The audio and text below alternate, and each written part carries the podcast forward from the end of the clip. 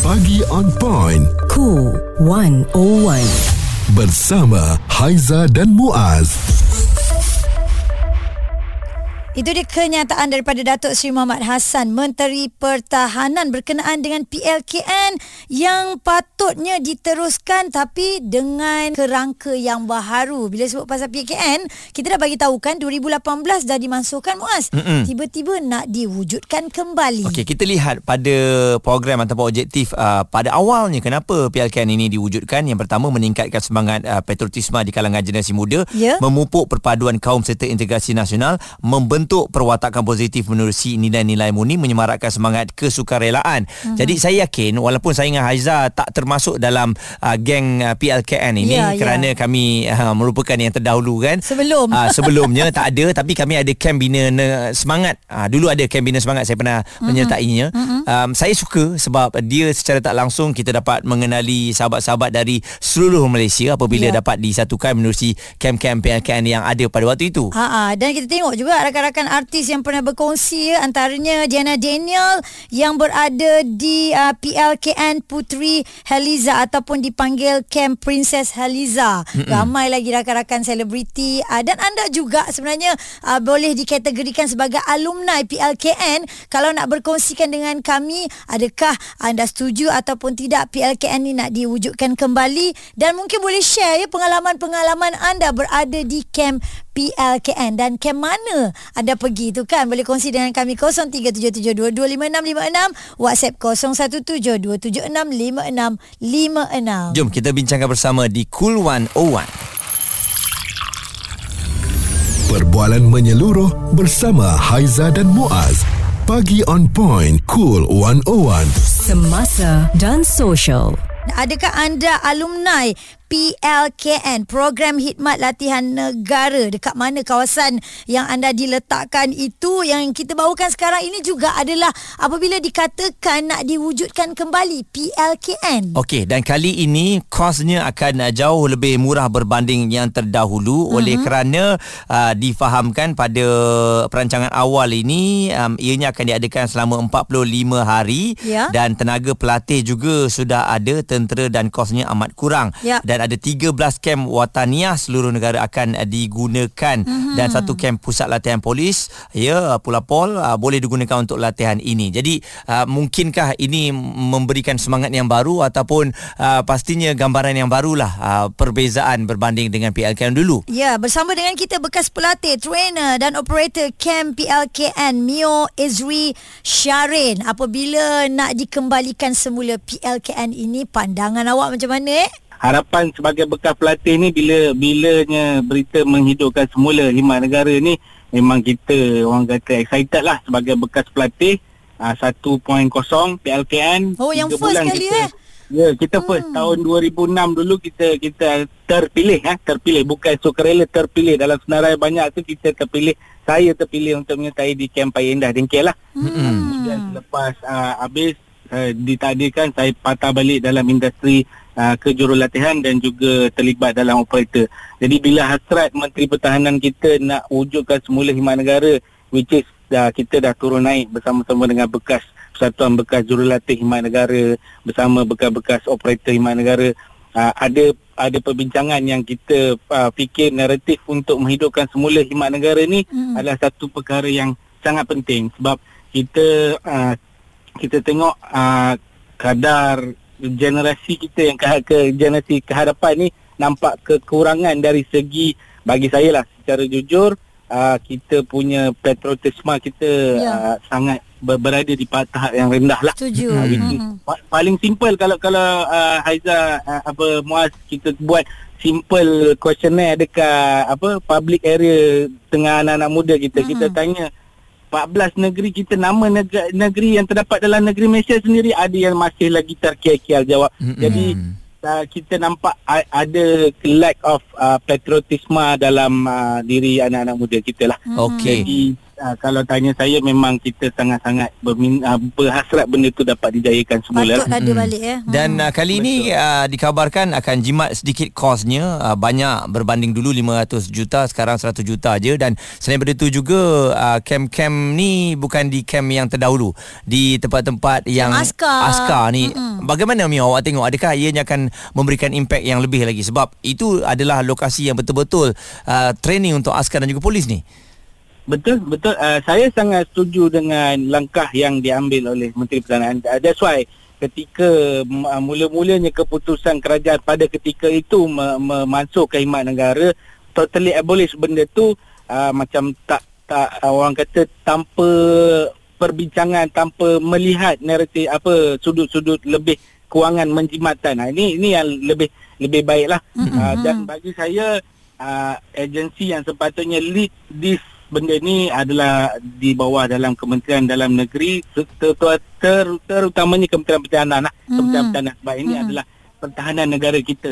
Uh, Hanruh uh, Alright, pertahanan secara menurut. Okey, bagi awak sedikit lah eh, agak-agaknya apa hmm. yang patut ditambah baik dalam uh, camp kali ini, 3.0 PLKN ini?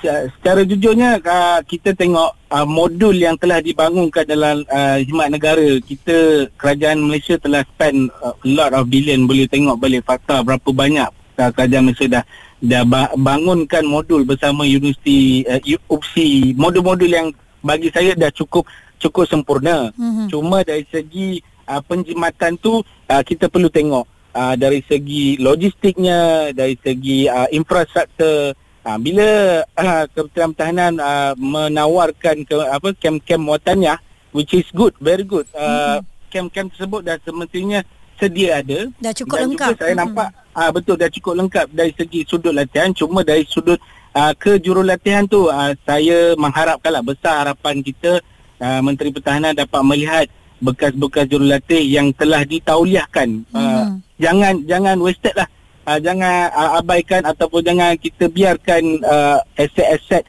aset-aset yang telah dilaburkan 14 tahun dahulu mm-hmm. tidak diguna pakai semula itulah kita besar harapan Baik. dan yang paling penting dari segi pengurusan lah pengurusan ketulisan uh, kontrak-kontrak yang akan ditawarkan tu semua mm-hmm. uh, saya percaya dengan uh, ke credibility ketokohan Perdana Menteri kita sekarang ni yeah. yang menekankan tentang ketata kelolaan jadi saya harap juga Menteri Pertahanan boleh tengok top down sampai ke bawah uh, cara pelaksanaan yang lebih uh, telus uh, dan elak keterisan berlaku lah. Perkongsian daripada Mio Azri Sharin ya. Beliau salah seorang yang ada dekat dalam camp PLKN Mm-mm. 1.0. Oh, ha, dahsyat. First batch, first batch. Saya ya. memang menyokong dengan adanya PLKN walaupun saya tak ada kat situ tapi saya dapat lihatlah generasi yang terdahulu yang ada dalam tu bagaimana keakraban mereka eh. Uh, sampai sekarang masih lagi berkawan. Betul. Bukan senang Aiza. Cuba bayangkan macam mana generasi sekarang contohnya saya duduk di Selangor, Mm-mm. saya nak kawan dengan kawan-kawan saya di Sabah. Ah. Macam mana? Apa sebab untuk saya nak berkawan dengan orang? Ya. Ha, kalau tak adanya PLKN ni. Betul, betul. Contohnya sebab, begitulah. Ha, paling senang Paling tu, senang kan. Hmm. Bila saya dah ada PLKN, saya ada kawan saya di Sabah, saya ada kawan saya di Perak. Hmm. Ha, inilah salah satu perkara yang kita tak nampak tapi impaknya besar. Networkingnya ha. tu kan. Okey, dan satu lagi Muaz eh, boleh melahirkan pewaris negara yang kaya dengan nilai perpaduan dan juga insaniah. Ini yang kita nampak ada sedikit bocor lah dekat hmm. situ. Terutama dekat dalam media sosial. Nak cakap apa pun kau pakai cakap je dah tak ada rasa apa kan. Responsif menyeluruh tentang isu semasa dan sosial. Pagi on point bersama Haiza dan Muaz di Cool 101 kita nak tanya patut atau tidak program Himat Latihan Negara PLKN diadakan semula. Mm-hmm. kerana cadangan daripada Menteri Pertahanan kali ini akan dipendekkan dan ianya menjimatkan kos sama sekali. Dan objektifnya memang jelas Haiza. Kita yeah. nak perpaduan ini terus kukuh dan juga meningkatkan lagi jati diri anak muda. Okey dan kita ada um, Amran ini sebagai ibu bapa. Dengar sedikit pandangan beliau. Pada hari ini kita melihat anak-anak kita sentiasa hayal dengan gadget uh, tak berminat untuk bermasyarakat kemudian dalam aspek menjaga negara dan kita amat berharap sungguh-sungguh kami ibu bapa amat berharap untuk anak-anak kita kembali untuk uh, bersama-sama dengan kerajaan uh, untuk bersama-sama dengan program PLKN ini. Yes, itu dia ya ibu bapa yang setujulah apabila PLKN ini diwujudkan semula. Untuk Badrul, awak batch yang mana Badrul? Okey, saya uh, batch yang mula-mula sekali semasa PLKN diwujudkan. Oh. Hmm, okey di camp mana tu? Saya di camp Setiu selama sebulan setengah. Hmm. Lepas tu kita ditransfer ke UPM Serdang. Oh, dia total 3 bulan masa tu eh? Ah, ya betul. Dia uh, uh, separuh dekat camp, separuh dekat U lah. Oh, maknanya Ah. uh, dibagi-bagi eh? Ah betul betul. Memang hmm. memang dulu memang, memang macam tu. Kita punya masa tu memang dia buat macam tu. Mm-mm. So memang kita uh, tiga uh, sorry uh, untuk separuh separuh yang pertama kita ditrain macam mana uh, jati diri hmm. dengan macam mana survival. So dalam masa yang sama kita dapat mengenali budaya kaum yang lain, Ya. agama yang lain. Lepas tu kita uh, diajar dengan semangat patriotik yang bagus. Hmm. So uh, kita di macam-macam latihan lah. Lepas tu kita akan berpindah ke uh, U. Ah, ni macam-macam universiti lah. Ha. Ah betul. Ha. Ah, lepas Okey. tu, ah, kita kat sana kita dijaga oleh uh, facilitator pula. Hmm. Orang, ah sebab dekat camp kita di di train oleh askar. Hmm. Ah bila dekat ni kita di train oleh facilitator. Bukan katanya askar tak ada, ada tapi askar dia macam dia monitor dari jauh.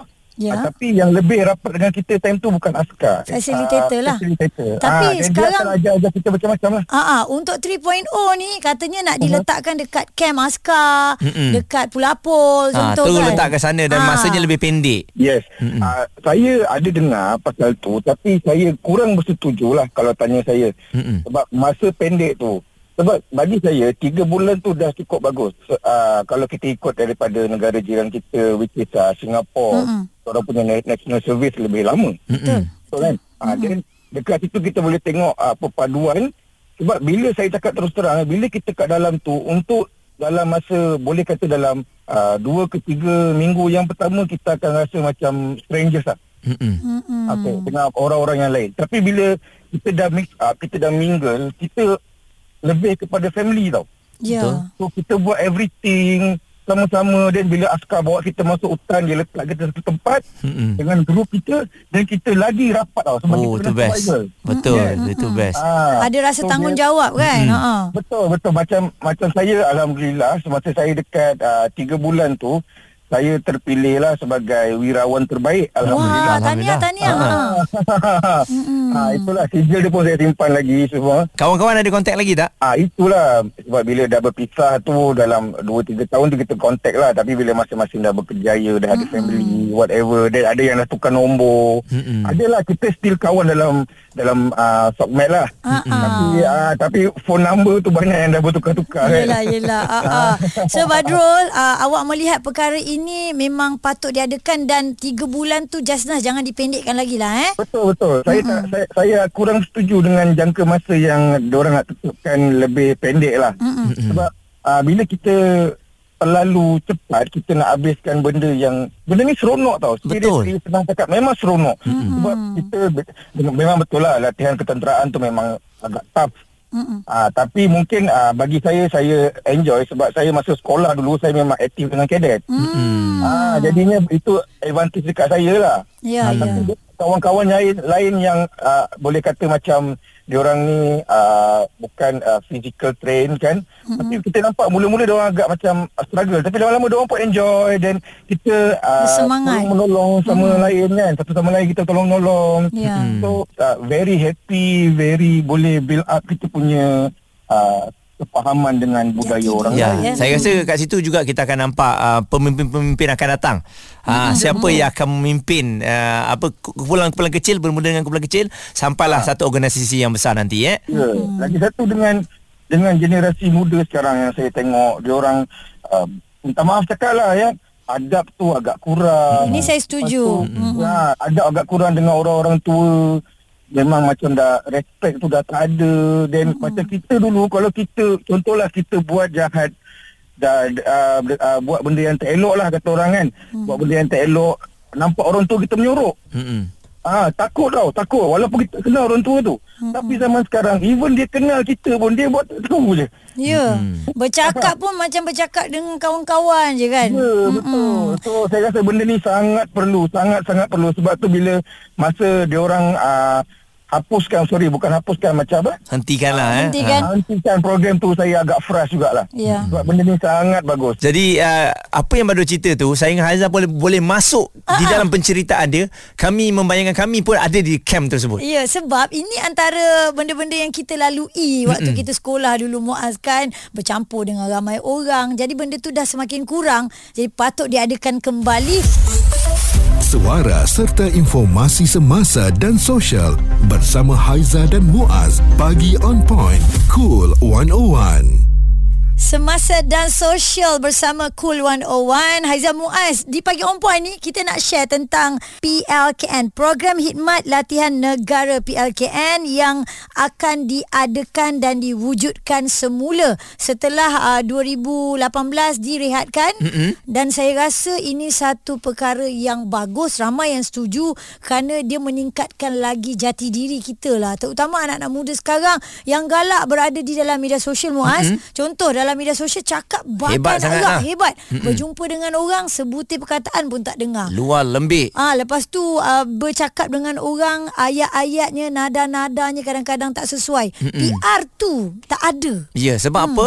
Tak boleh nak salahkan mereka Aizah. Ya. Mereka dilahirkan di dalam uh, circle yang mungkin tak besar, tak berjumpa pun dengan kawan-kawan yang lain. Ya. Jadi um, tak pergi mana-mana camp, tak berjumpa kat sekolah pun tak berkawan. Nah, jadi sebab itulah mereka jadi sebegitu. Kita tak salahkan anda ya. Ya. Tapi apa yang dicadangkan oleh Menteri Pertahanan Datuk Seri Muhammad Hassan yang mana kerajaan bersetuju untuk meneruskan PLKN ini dengan kaedah latihan berbeza berbanding sebelumnya di mana anak muda akan menjalani latihan di kamp tentera. Satu. Dan yang kedua ianya akan lebih pendek lebih kurang dalam 45 hari. Ini bermakna mereka akan berada di kamp tu lebih kurang dalam sebulan setengah. Mm-mm, tapi ramai yang uh, bersetuju untuk lebih panjang sedikit Be- maintain macam dululah Mm-mm. 3 bulan itu dah memang cantik rasanya kalau sebulan lebih tu tak cukup kenal kot Betul. dan ke jati diri tu tak berapa banyak boleh ditanamkan dalam uh, peserta-peserta lah dan kalau dulu-dulu Mas tak ada PLKN ada Cambinas Negara Mm-mm. Cambinas Semangat eh Betul. lepas tu ada Burung Hantu juga Ha, Ah. Dalam aktiviti tu saya ingat lagi ya, aktiviti dalam kabinet negara saya rasa kat PLKN pun ada. Mm-hmm. Kita dilepaskan di satu kawasan yang kita sendiri tak tahu. Masa tu kita ditutup mata. Ya. Lepas tu dalam grup tu ah selesaikan macam mana nak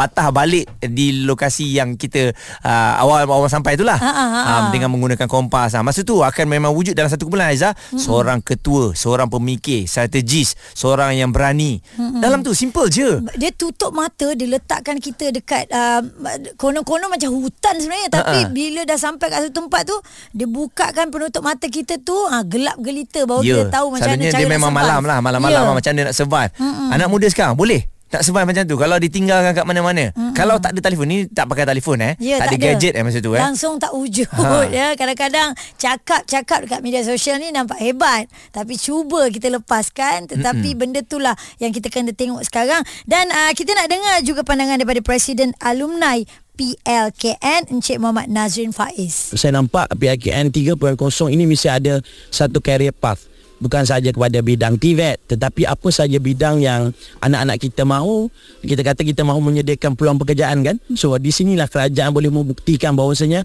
PIKN menjadi satu platform untuk mencari kerja terutamanya kepada mereka di luar sana Setuju. Ah, at least dia keluar ada sesuatu yang telah dijanjikan. Mm-mm. Dan uh, Diana katanya saya dari PJ saya sangat setujulah untuk dikembalikan kerana program tersebut dapat melahirkan insan-insan yang lebih berkualiti dan lebih berjati diri. Bagi saya generasi yang ada sekarang lembik dan sensitif. Hmm. Mereka juga tak pandai nak buat keputusan dalam menyelesaikan masalah dan lebih bergantung kepada orang lain. Saya sangatlah bersetuju program ini diwujudkan semula. Ya. Manakala Hazril pula katanya wajar dan tidak wajar. Bagi saya wajar kalau pendekatan PNK kali ini lebih berfokuskan kepada latihan-latihan yang berintensiti tinggi seperti National Service yang diamalkan oleh negara Korea Selatan dan Singapura. Kalau Ya. setakat Flying Fox baik tak payahlah kot. Itu dia boleh pergi sendiri kot. Ha, tidak wajar pula kerana dijangka akan merugikan wang perbelanjaan yang sepatutnya mungkin boleh disalurkan kepada pembinaan hospital, keboleh pasaran graduan dan lain Hmm. lagi yang dianggap lebih mustahak dan berbaloi. Tapi kat situ saya rasa kerajaan dah ada dah peruntukkan Muaz sebab ini penting tau untuk tanam jati diri. Mm-mm. Jadi tu, sudah tentu peruntukan ada cuma dah dibagi tahu dikurangkan daripada sebelum. Mm-mm, Ya? 500 juta sebelum ini uh-huh. setahun uh, kali ini lebih kurang dalam 100 juta aja uh-huh. banyak pengurangan yang berlaku jadi uh, saya dengan Haiza sudah semestinya menyokonglah untuk PLKN ini Yap, uh, uh-uh. diadakan dilakukan ya. Sahabat kita Hanif Miswan juga ex-PLKN tau. Perkara-perkara yang sebelum ini mungkin ada ketirisan. Mm-hmm. Ini daripada semua orang pun setuju dan ada yang tak dapat lagi pampasan. Mm-hmm. Contoh uh, apa saja yang kita nampak kekurangan tu dapat diperbaiki lah. Okey, hmm. jadi tak sabar untuk tahun depan kalau betul-betul ianya berlaku hmm. ataupun terjadi uh, bagaimana caranya, berapa lama dan di camp mana uh, uh, itu saya rasa sesuatu yang baru dan hmm. pastinya untuk generasi muda ni mungkin ada yang tak bersetuju tapi adik masuk dulu dek. Bila yeah. adik masuk dulu pastinya akan meninggalkan kenangan yang sukar untuk kita gambarkan. Betul. Dia selalu lepas uh, sewaktu kita nak tunggu keputusan SPM kan? Ha Betul. Kenangan tu tak ada kat TikTok ni. Dia tak ada pilih-pilih ke atau dia kena pilih? Tak ada, ada tak ada pilih-pilih. Selalunya akan dihantarkan uh, sama ada kalau duduk Selangor kena hantar kat Perak, uh-huh. kena hantar kat Sabah. Ya. Eh seronok kot bila masa lagi ni nak pergi kat negeri-negeri lain ni kan? Uh-huh. Tapi ada juga yang kiranya tak terpilih untuk ke PLKN? Ada juga. Aku kena panggil aku tak panggil tak uh-huh. kena. Betul. Uh-huh. Tapi yang tak pergi tu sayang lah kan? Yeah. Anda tak ada kenangan lah. Eh? Sekali lagi kenangan di TikTok berbeza dengan PLKN punya kenangan ya. Setuju. Okey. Uh, InsyaAllah segala dipermudah dan kejap lagi kita nak belajar bahasa Inggeris English on point menanti anda Cool 101 Semasa dan Sosial. Suara serta informasi semasa dan sosial bersama Haiza dan Muaz. Pagi on point. Cool 101.